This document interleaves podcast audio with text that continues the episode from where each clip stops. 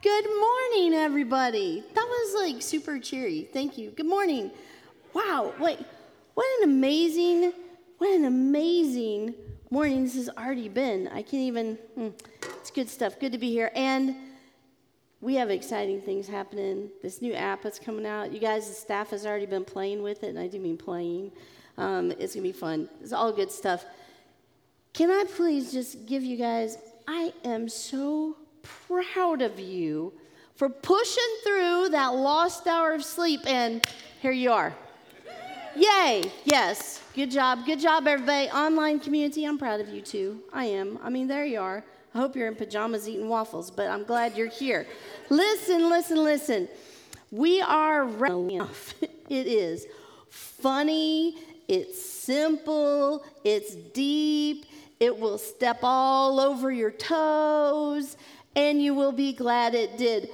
If you haven't had your toes stepped on at some point during this series, then I, I just, I, I got to think you haven't been listening, okay? Because, I mean, this is stuff that we all struggle with. We've talked about, talking about um, being easily offended, being angry, bitter, quick to judge, needing to be right all the time, having the last word, controlling everything.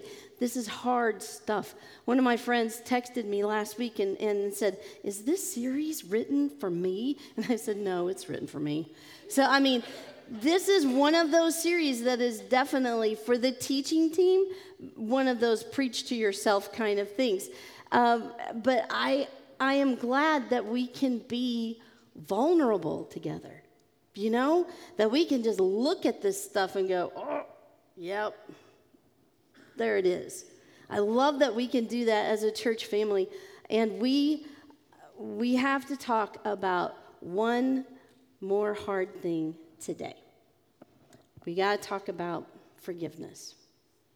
Now, Joel touched on it last week when he said forgiveness is the antidote for bitterness and I hope that you have spent some time thinking about that. About that. Um, I, I believe that's true. I do. I also believe it's it's difficult. I mean, we can say all the right things that we're, you know, we're we're giving this to God. We are choosing not to be offended. We can put on a, an Elsa dress and spin around and sing "Let It Go."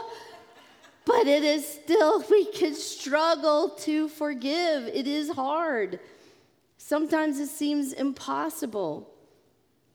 All right, we're going to do a little exercise. Everybody, hands in your lap.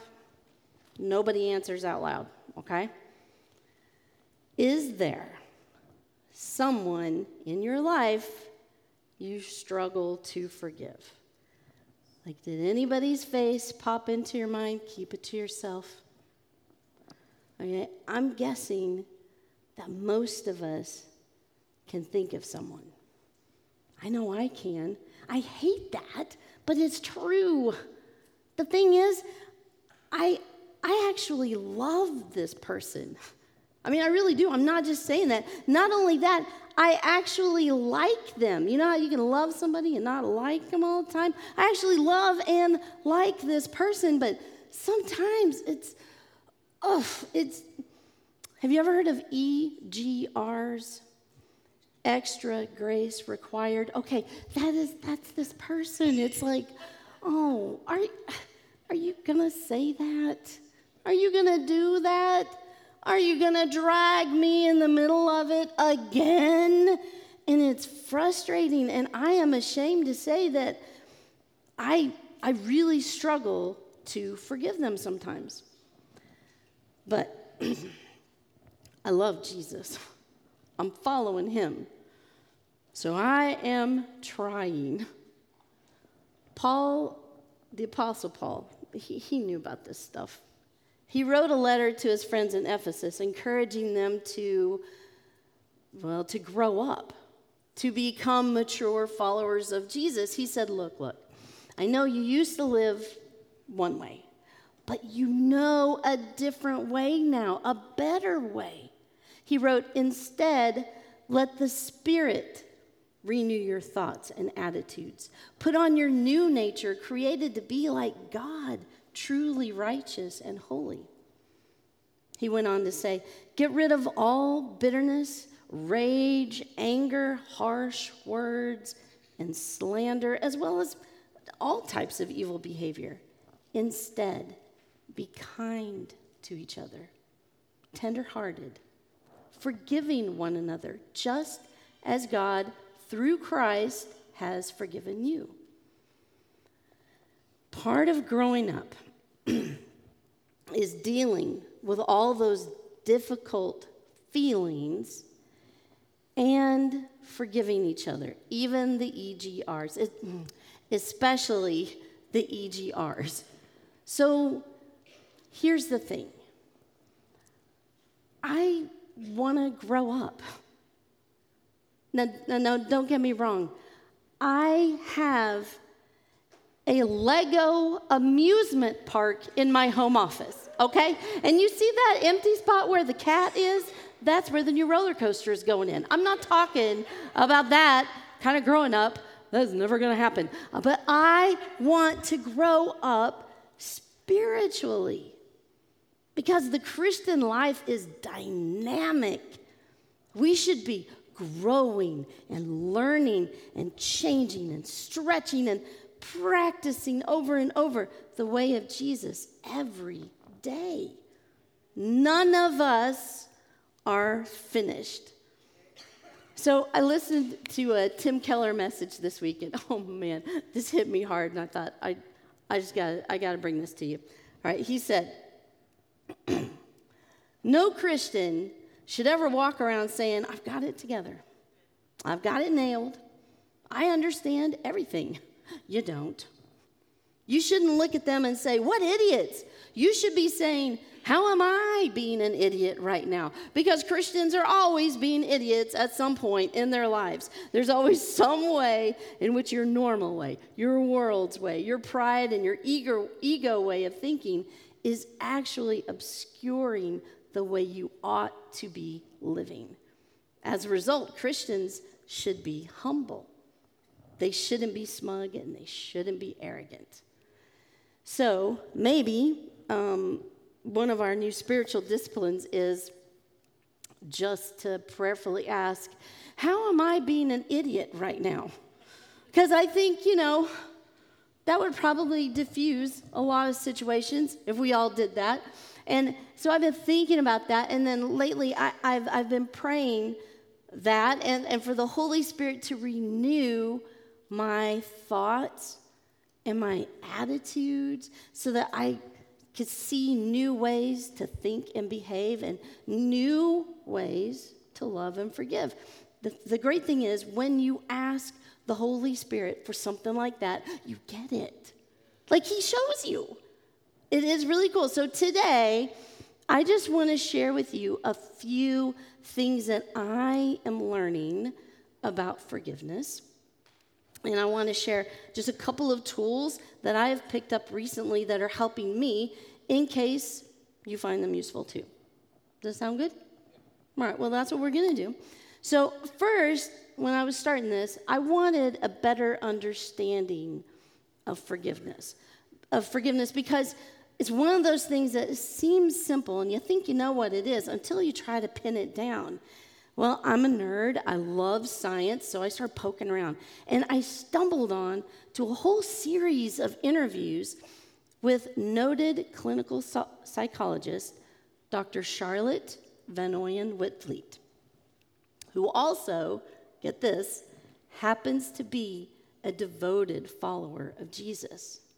And she and her whole team, they have done a ton of research and even lab work on forgiveness. It is really, really interesting stuff. And I love how she defines it. Okay, listen to this. Just take a breath, listen.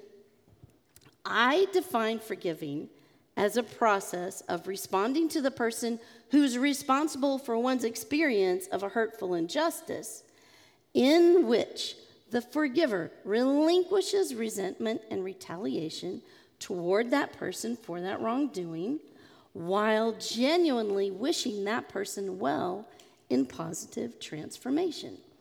Now, I know that's a lot to chew on. She's a professor, we're not in school, so let's unpack it a little, okay? So she's saying when we forgive, we forgive when our response to someone who hurt us is to let go of resentment, give up any payback, and genuinely hope and pray for that person to be changed. Now, there's a couple of things to remember that go along with that. Forgiveness doesn't mean the absence of accountability, it doesn't mean putting yourself at greater risk, and it takes time to process. Like, like grief. It's not a one and done thing. It takes time to unfold, time to heal, time to build back trust. And you may you may even want some professional help, like a really good therapist or a counselor to help you walk through some of that. It isn't easy. But if it makes you feel any better, it's never been easy. Even the disciples who walked around with Jesus, mm-hmm, they had a hard time with it too. Listen, then Peter came to him and asked, Lord, how often should I forgive someone who sins against me? Seven times? no, not seven times, Jesus replied, but 70 times seven. And you can almost picture Peter mm, starting to do the math because right away, Jesus launched into a story to help him understand. It is a great story, and I want to, re- I want to read it to you. This is a warning. I don't want to alarm anyone. I am reading from the New King James Version, and I know that is very, very unusual for me, but there is some very specific language that I want to show you in that translation. We will be okay, all right? I promise y'all. Are you ready? Are you ready? This is the parable of the unforgiving servant. Therefore, the kingdom of heaven is like a certain king who wanted to settle accounts with his servants. And when he had begun to settle accounts, one was brought to him who owed him 10,000 talents. But as he was not able to pay, his master commanded that he be sold with his wife and children and all that he had, and that payment be made. The servant therefore fell down before him, saying, Master, have patience with me, and I will pay you all. Then the master of that servant was moved with compassion, released him, and forgave him the debt. But that servant went out and found one of his fellow servants who owed him a hundred denarii, and he laid hands on him and took him by the throat, saying, Pay me what you owe. So his fellow servant fell down at his feet and begged him, saying, Have patience with me, I will pay you all. And he would not. But he went and he threw him into prison till he should pay the debt. So when his fellow servants saw what had been done, they were very grieved, and, and they came and they told their master all that had been done. Then his master, after he had called him, said to him, You wicked servant. I forgave you all that debt because you begged me. Should you not also have had compassion on your fellow servant, just as I had pity on you? And his master was angry and delivered him to the torturers until he should pay all that was due to him. So my heavenly Father also will do to you if each of you from his heart does not forgive his brother his trespasses. I know, right? It's heavy. Now, I don't know if you've heard this story before, but I have always heard it taught like a, um, well, a guilt trip. You know, just a guilt trip. Like, hey, that guy, he was forgiven this huge amount, and then he couldn't forgive this other guy, this little piddly amount. Well, don't be that guy. Don't don't be a jerk, you know? And that's how I've always heard it. And there's there's some truth to that for sure. But I, I found something when I was studying for this. I gotta show you guys because it just it changed things for me. Now, bear with me again. Now, I don't know what's happening today, but we're doing unusual things. We're going to get a little mathy, which I assure you is also very, very unusual for me. But I'm going to try to make it as fun as can be, all right? So we are going to have Bible math with Shelli. all right. So, in the story, the servant owed the king 10,000 talents. And another guy owed the servant 100 denarii. And that means absolutely nothing to us. Doesn't mean doesn't mean nothing to us. Even when Bible translators try to like stick little dollar amounts in there, it doesn't work very well because inflation skews things. We we know this, right? We know this. Today's hundred is tomorrow's thousand. So none of those things quite work, but there's another way to look at this that kind of makes more sense. We look at a day's wage. So scholars and historians have determined that one denarius equals one day's wage. And one talent equals 6,000 denarii. So one talent is worth 6,000 days' work. okay, that helps a little, but still, my eyes are like, Brew. so let's let's try to let's find something else. I looked at ZipRecruiter, which is a highly reputable source very scholarly. But I did. I looked at ZipRecruiter, and they reported that as of January 2023, the average daily wage for the Hamilton, Ohio area, right where we sit, right where we live, is $208 a day. Now, listen, I don't know where you fall in there, and sometimes it is best not to think about it too much, but this is the number that we're going to use, okay? So, this is the number we can relate to this. This is us, 208. We're going to plug that number into our story and let's see what happens. So let's say the servant made $208 a day. So with our numbers, one talent equals $1,248,000. That's a, that's a lot, right? That's a lot. But how much did the servant owe the king? 10,000 talents. That is 12 billion 480 million dollars. Is 12 and a half billion dollars. And honestly when i found this out all i can think of is that is a scrooge mcduck mountain of money. I mean that like that is huge. That what was this guy doing to drive up that kind of debt? Did he embezzle? Was it a, a failed Ponzi scheme? Did he hit FanDuel on his phone too many times? I mean, what? Because that is a crazy number, y'all. That is an outrageously huge amount of money to owe somebody. I mean, nobody, nobody is paying that back. But the servant begged and he pleaded. And what happened? What did the king do? The king was moved with compassion. He forgave him the Scrooge McDuck mountain of debt. It was a massive bailout. How relieved and how grateful do you think that, that you would be? I mean, can you even imagine? But what did the guy do next? Yeah, he found one of his coworkers who owed him money, grabbed him by the throat, and threw him in prison. And we read this story and we think, what a jerk. And I mean, he was. And that might be part of the point. But there's a nuance there's a nuance that we miss. And honestly, guys, I didn't see this until I was studying for this message, and it blew my mind. Look how much the other guy owed the servant 100 denarii. That doesn't sound like much, but you plug in our numbers, that's $20,800.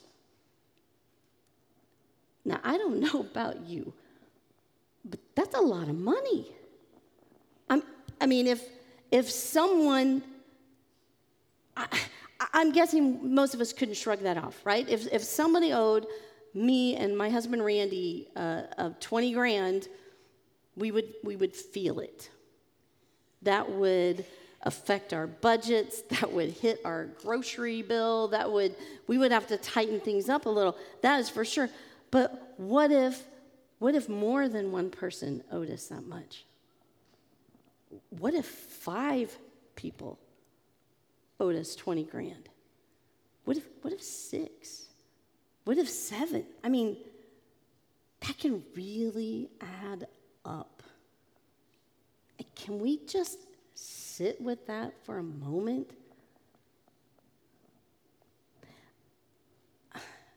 I spent a lot of time thinking about this. And I love the fact that Jesus picked 20 grand. You know, I love the fact that he didn't make it five bucks. He didn't make it a piddly little amount. It wasn't something small. It's like he recognizes this is hard for us. This is going to affect us. But we're still called to forgive, even when it's 20 grand. So, I mean, how do we do that? Instead, let the Spirit renew your thoughts and attitudes. We, boy, it's hard to let go of this stuff on our own. We, we need to lean on the Holy Spirit's power to help us. And maybe some of our new spiritual practices are to ask, where am I being an idiot and where am I being a jerk right now? Because we need help with this stuff because it's, it's hard. Going back to Dr. vanOyen Witvliet's work, she has three practical steps that she suggests to help work through this process. And if you are a kind of a tangible, practical, nuts and bolts person like I am, um, maybe you'll find this helpful because I have been using this, and you guys, it really, it really does help me. So she says the first step focus on the humanity of the person. And I know that sounds a little weird, but we can lose sight of this, um, especially when we're hurt and angry. But that person who wronged you is a human being who was created by God in his image, just like you were. And God loves them as much as he loves you. And sometimes when we're hurt and angry, oh, that's easy to forget, especially if the wound is traumatic, but they are a human. And then the next step think about that wrongdoing as evidence that things aren't right. Something in that person is, is just, it's misaligned with God's plan for their life. This isn't what God wanted. That person needs to experience God's grace and transformation. Chances are you do too. And the final expert level step pray for transformation. Jesus said, Love your enemies, pray for those who persecute you, pray that they change. Know that we can't make them. And that can be the hard part sometimes, can it? Forgiveness can be hard. And sometimes it's impossible, but it's the way that we're called to live. And you remember what happened to the servant when the king found out what he did? He was thrown in prison because he didn't get it. He missed out on the grace. And sometimes we do too. You remember that person that I said I have a hard time forgiving? She's actually here today. She is on this stage. See, sometimes I have a really hard time forgiving myself. And it is just the craziest thing. It's like, oh, Father, thank you so much for your love and your grace and your mercy. Thank you. Thank you for forgiving my Scrooge McDuck mountain of debt. I am so grateful. I love you so much. Thank you. Now I am just going to go chain myself to this wall and torture myself by playing it in a loop in my head for the next 20 years. Don't mind me. And I mean, it's, it's crazy. It makes no sense. It's like, yeah, God's grace and His mercy, it's, it's good. It's, it's good. But maybe it's just not quite good enough. Yeah, I'm, to have to punish myself first. it reminds me of this show that I was watching the other day. I'm going to show you some screenshots. Um, so, this lady was involved in a dispute. She was taken to the police station and they put her in a holding cell. And she was upset. I mean, understandably, right? But just a few minutes later, the cop came back and he unlocked the door, he opened it, and he said, Hey, everything's taken care of. You're free to go. But the, the lady just stayed in the cell. And then her best friend came running in and she threw herself onto the bars and they were holding each other through the jail bars and they were crying and something like this is the worst thing ever. Oh this is so terrible. And the guy and the cop is just standing there like um the door is open? And it was so funny. And i was watching. I was like oh that's so oh. Oh. Because i think that this is me and jesus sometimes I am just replaying every stupid thing I have ever said and done, and I'm holding on to those bars for dear life, going, Oh, this is, woe is me, it's so terrible. And Jesus is standing there like, Um, Shelli, the door is open. And it, and it sounds like a goofy Shelli problem, but it's actually a serious issue I'm working on because the more insecure I am, the harder it is to show grace to others. Brant Hansen puts it this way It's no wonder we're so uptight, so unwilling to be graceful toward people, so quick to be offended, and so lightning fast to justify our offense as righteous anger. If we're insecure in our own position with God, there's no way we can begin to relax. Not even for a moment. We simply must be vigilant. We humans can't save ourselves, but we want to be our own saviors. And many of us would rather go down on our own terms than be humble. It's that simple, and it's that tragic.